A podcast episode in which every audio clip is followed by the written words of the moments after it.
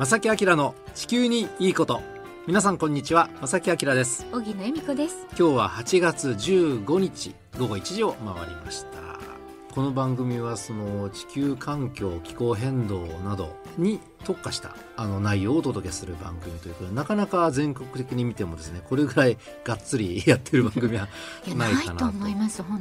思っておりまして、あのたくさんね、そういうお便りもいただいて、ね、本当にありがたいんですけれども、はい、あの先週はね、内江子診断士の方電話つなぎました。荻野家のどれぐらい省エネしてるんだ、ね、もう大阪で一番でしたよ。いやいやいやレベル、ね、本当にいや、うん、まだまだでもね、うん、あの意識したらあの変わるところはあるっていうね、アドバイスもいただきましたし、うん、これね本当に皆さん経済的にも、ね、あのもちろん シーオーツー 排出したくないからそういうの知るのも楽しいんですけれども、あの経済的なこともねアドバイスいただけますから、うん、ぜひぜひね受けてみていただいて、はいはい、節約にもなります、ね、なりますなります、はい、今日の話題なんですが、はい、そういうね、あのー、生活ライフスタイルをどんどんどんどん、えー、環境に優しいものにしていこうっていうのは、主にやっぱりね温暖化防止につなげようということで、二酸化炭素の排出削減、えー、これに向かって、まあ、環境に優しいライフスタイルをしませんかというね、そういう流れに今なってるんですが、そのね、実は今日お届けするのは地球温暖化が残念ながら今進んでおりまして、その結果こんなことが起きて、その起きたことがまた次の影響を与えて、もう連鎖的にいろんな現象が、今までなかった現象が起きてしまっているという、まあ、そういうお話、海外のお話なんですけどもね、最新情報も含めて今日はねお伝えしたいと思います。この番組は公益財団法人兵庫環境創造協会の提供と兵庫県漁業協同組合連合会の協力でお送りします。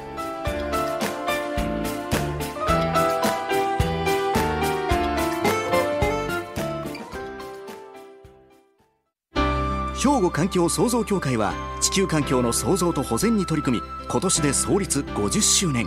今年兵庫カーボンニュートラルセンターを設置し、脱炭素社会のさらなる推進に取り組んでいきます。皆様と共に時代につなぐ環境適合型社会の実現を目指して、兵庫環境創造協会。瀬戸内海、日本海という広大な水産地を持つ兵庫県、漁業者が誇りを持ってイカナゴ、タコ、ハモ、ノリ、カキ、カニなどの新鮮な海産物を皆様に安全に提供し、海の暮らしを豊かにする漁村の創造を目指します。兵庫県漁業協同組合連合会。えさて、先月末のことなんですが、グリーンランドからニュースが届きました。あ、そうですか。グリーンランドってあのどのあたりかなって今地球儀ちょっとね思い浮かべてくださいね。あのアメリカの北米大陸、アメリカ合衆国がカナダがありますね、はい、でそのさらに北、まあ、北東方向にある、まあ、大きな大きな大きな島になります。はい、グリーンランド。グリーンランド。はい、ここからのニュースなんですが、はい、こんな、えー、内容です。グリーンランド北部では先月後半、異常に気温が高い日が数日続き、急激に溶けた氷の水が川となって海に流れ込みました。この頃の現地の平均気温はだいたいじゅうごどぜん後で、これは平年に比べてごどほど高かった。これが数日続いた。というニュースなんですね。そうですか。うん。まあこれ平年よりもごどほど高いことが数日続いたって、まあまあ普通にないことはないんですが、でもね現地ではなかなかそういうことがなくて、ちょっと異常な状態になっているということなんですね。でアメリカのコロラド大学の国立雪氷データセンターという場所がありますが、はい、そちらによりますと、グリーンランドで氷が溶けて水になった量がですね、先月のじゅうごにちからじゅうしちにちにかけていちにちあたりろくじゅうおくトンに上ったという。想像つかないぐらいとてつもない量って感じがするんですがね、この数字ねあの、はい、聞くとそうなりますね、はい、すごい量の氷が溶けてしまったと。でこのねいちにちあたりろくじゅうおくトンっていうのは、オリンピックの水泳プールをななひゃくにじゅうまんかい満たすことができる量なんですって。これもなんか想像が、ね、想像つかない量な感じが、あのすごいということですよね。これだけ溶けるとやっぱりね、あのいろんなところに今影響が出てきてしまうんでしょうね。そうでしょうね。うんでね、ちょっと話あのそれますけれども、あの先月の後半といえばね、あのヨーロッパでも繰り返し熱波がありました。日本でもね何回となくニュースになりましたよね、えーはい、でイギリスでは観測史上初めて最高気温がよんじゅうどを超えました、ね、ニュースになってましたね。なりましたね。スペインやポルトガルなどでも熱波がありまして、熱中症による死者がせんにんを超えてしまったというね、まあ、冷房の設備がない地方が、ね、この地域って多かったことがまあ大きな要因ではあるんですけれどもね、今まで経験したことがないような暑さがヨーロッパではやってきたと。でですね、ちょっと僕調べてみたんです。その冷房の設備がない日本ってやっぱりね、例えば大阪神戸なんてやっぱり夏は冷房ないと、はい、やっていけない状況じゃないですか。でね、ある調べではヨーロッパのエアコンの普及率って平均でろくパーセント なんですって。えそうなんですか、うん、イギリスとドイツでは さんパーセント で、割と地中海に面した国で、えー、割と温暖なところでも、えーまあ、スペインでも さんじゅっパーセント ぐらい。でもそれだけ必要ない環境だということですよね。であの僕 も, もうだいぶ前になりますけど、何回かヨーロッパ旅行させていただいてるんですけど、えー、エアコンは確かにどこにもなかったですね。本当にいい気候、うんね、もともとねなんですよね、うん、それが今回熱波に襲われてしまったと。でですね、場所を変わりまして、北米でも熱波による山火事が頻発しました、はい、うん、これも日本でニュースになりました。なりましたね。えー、ヨセミテ国立公園のジャイアントメタセコイアが危機にさらされました、ね、ジャイアントメタセコイアって聞いたことありますか皆さん。大きな木です、ね、うん、はい、直径じゅうメートル、高さひゃくメートル以上。あのここは私実はヨセミテは好きで何度か行ったことがあるんですが、うん、あ、いいですね、はい、あのいや本当に素晴らしい自然がね、うん、あの残されたとこなんですけれども、まあ、保護されているもちろん木なんですけどもね、国立公園にある木なんですが、えー、この非常に貴重なものが山火事で、えー、危機にさらされてしまったといったね、そんな状況ですね。はい、であの今回のねちょっとあの話ずれますけども、熱波の原因なんですけれども、あのヨーロッパでは偏西風の蛇行であったりとかですね、はい、北米の方では結構熱波っていうのは今の時期は結構ありましてね、であの、まあ、山火事も今一番、えー、この時期というのは多く発生する、えー、場所ではあるんですけども ね, あそうなんですね。ちなみに日本の今の猛暑、これもですねあのちょっと異例でして、太平洋の夏の高気圧とチベット高気圧がダブルで日本付近を覆ってしまったとかね、いろいろこの高温熱波には原因がそれぞれあるんですけども、でも全体的に、えー、気温を押し上げているのはやっぱり地球温暖化。それがなかったら、えー、今まで普通にあった熱波、普通にといったらおかしいですけどもね、それがさらに熱波がやってくると温暖化がプラスされて、さらに気温が上がっていると、そんな状況になっていますね、はい、であのグリーンランドの話に戻りますが、グリーンランドに駐在するテキサス大学の研究者はですね、このちょうど気温が上がってね、氷が盛大に溶けてしまった時って T シャツで歩くことができた、本当に予想外だったとコメントされています。だからそれぐらいやっぱり気温があまり上がらない地域なんですよね。グリーンランドの氷床の融解はここ数年非常に顕著になっているんですって。にせんじゅうきゅうねんにはごせんさんびゃくにじゅうおくトンという記録的な量の氷が溶けて海に流れ込んだと。この数字もちょっとねピンときませんが、いやとてつもない量だということですよね、はい、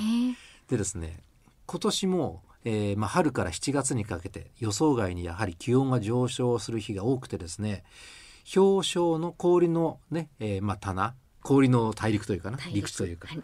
のほぼ全表面が溶けたと、うんうん、全部じゃないですよ、表面がね溶けた、は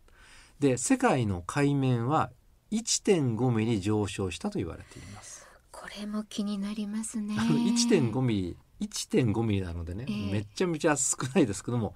全世界の海面を押し上げたという意味ではちょっとパワーがあるものですよね、はい、というような気がします私も、うんはい、でもしねグリーンランドの氷が全部溶けてしまったとすると、こんな予測があります。世界の海面、まあ、全世界の海水面は約 ななてんご メートル上昇するんですって。いやいや、これはちょっとね、うん、笑えないですよね。でそうなると多分この三宮の街中、元町あたりの、ね、はい、街中、旧居留地、このあたりも多分 ななてんご メートル上がったら水に浸かっちゃうね、うん、満潮になったりしたらね、本当にそういうことになって、まだそこまでは言っていませんけども、じわじわとそれに近づいてるんではないか、そんな兆しがありますよっていうニュースなんですね。うん、でね、あのこれだけでは実は収まらなくて、後半はですね、この陸地にある氷が溶ける現象がまた新たな異常気象の引き金になってるというお話なんですね。えー、後半にお届けします。ここで一曲お届けしましょう。ブライアン・アダムスでサマー・オブ・ろくじゅうきゅう。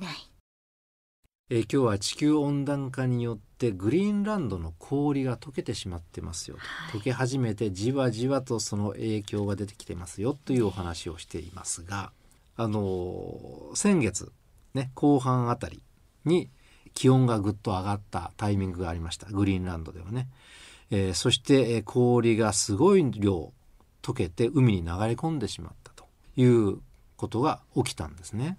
でまあ、これから先はその傾向は強まっていって、えー、仮にグリーンランドの氷が全部溶けたとしますと、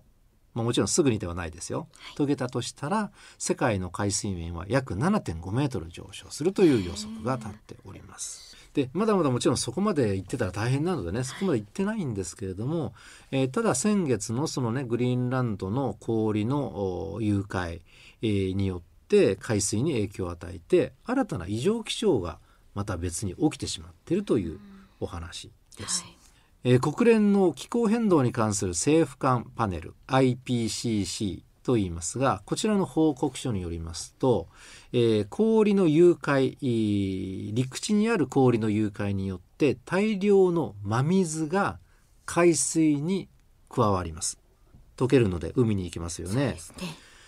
でそうなると大西洋の海流のシステムが次第に弱まっていく可能性を報告しています。えー、このね海流システムって一言で言いましたけれども、はい、ちょっとね難しい言葉ですが、正式にはね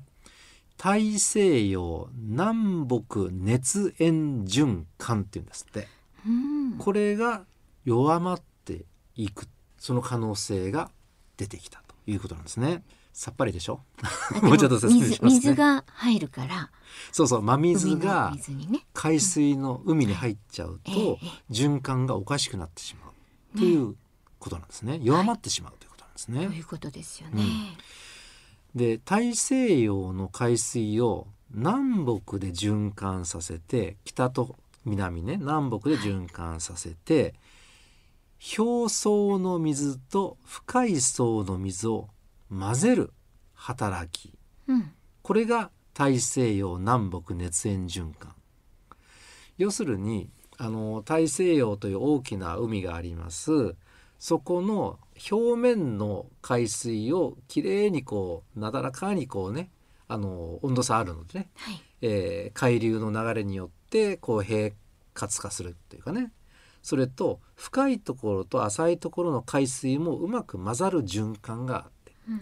でこれがあるので西ヨーロッパっていうのは温暖で湿潤な気候になってると、ちょうど暮らしやすい気候になってると、まあ、だからエアコン普及してない、ね、小さいわけなんですよね。はい、うん、つまりこの海流の大きな循環が弱まると、ヨーロッパはなんと温暖化が進む中、ヨーロッパはより寒く乾燥した気候になって、うん、はい、逆に熱帯地方はより強いハリケーンに見舞われる可能性が出てくるというふうに言われています。そうそう、よくよく考えてくださいね。はいはい、さっきはねヨーロッパの熱波の話をしたんですよ。はい、でもこの循環、海の循環弱まるとヨーロッパはより寒くなる、より寒くなるですよ。なんか暑、え、暑くなるのもさっき言ってましたよね。そう、熱波やってきて、はい、やってきたんですよ、この辺ね。はい、ね。でも今のお話は大西洋の流れ循環がおかしくなるとヨーロッパはより寒くなる、乾燥してくるという因果関係が指摘されているわけですね。はい、面白いでしょう。これを捉えて、いやいや地球なんて温暖化してるんじゃないよっていう温暖化懐疑論っていうのが生まれてきたりするおっしゃる方が ね, い, ねいますけどね、ちょっと頭混乱するでしょう混乱しますもうちょっと話進めさせてくださいね、はいはい、にせんじゅうはちねん発表の報告によりますと、少なくとも過去せんろっぴゃくねんの間、この深層循環、このあの大西洋の循環、海の循環はやっぱりね、今が最も弱まってるんですって。あ、そうなんですか。これはもう観測で分かってるんですね。でそれが世界的な気候変動の要因となって、ヨーロッパ北部では今寒くなるって言いましたけども、嵐を発生させたり、さらに南アジア、中央アフリカは夏の降水量の減少にもつながったり、中央アフリカ、西アフリカの一部では逆にさらなる干ばつに見舞われるという可能性が出てくると、はい、まあいろんな影響が出てくるということなんですね。本当ですね、うん、で今ね、熱波の話とか寒冷化の話も同時にしてるんで分かんなくなってると思いますが、はい、実はね、にせんよねん公開の映画 Day After Tomorrow では、先ほどの大西洋の海の循環、熱塩循環がほぼ一晩で止まってしまって、ヨーロッパと北米が氷河期になった、うん、そう、氷河期になって、はい、これはなんか予告編で僕は映像を見たことがあるんですが、えー、で人々は街中で凍え死に、ヘリコプターは墜落、はい、巨大な津波がニューヨークを飲み込んだんです、うん、そんな映画。そうです、まあ、もちろんちょっとこれは誇張されて、ね、あの描かれてますけれども、はい、あの大西洋のこの海の循環が止まるということ、これを引き金にしてこういうことが起きるっていうのは、これ科学的にある程度証明されてるわけなんですね。あながちなんかこう天変地異みたいなことを起こってもおかしくない世の中になってきたんじゃないかなって、うん、今日ね、あの前半からずっと温暖化の話と寒冷化の話をしてるんですね、はい、でこれがね、うまく相殺したら安定したいい気候になるわけなんですよ。バランスを取れたら、そうそう、えー、でその可能性が実はゼロではないですよね、うまくいったら ね, で, ねでも自然なんて絶対そのようにはいかないので、はい、